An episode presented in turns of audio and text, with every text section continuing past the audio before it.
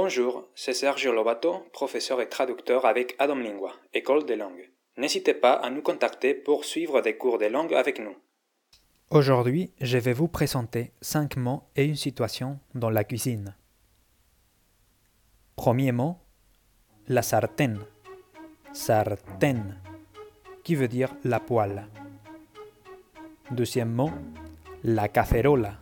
Cacerola, qui veut dire la casserole. Troisième mot, el horno. Horno, qui veut dire le four. Quatrième mot, la nevera.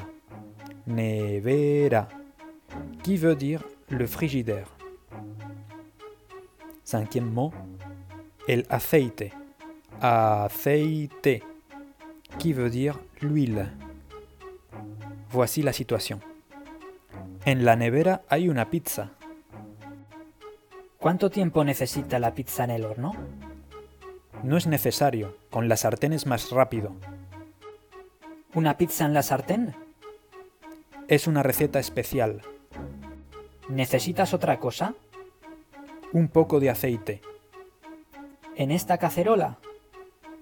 Sí, para hacer patatas fritas. ¡Qué raro!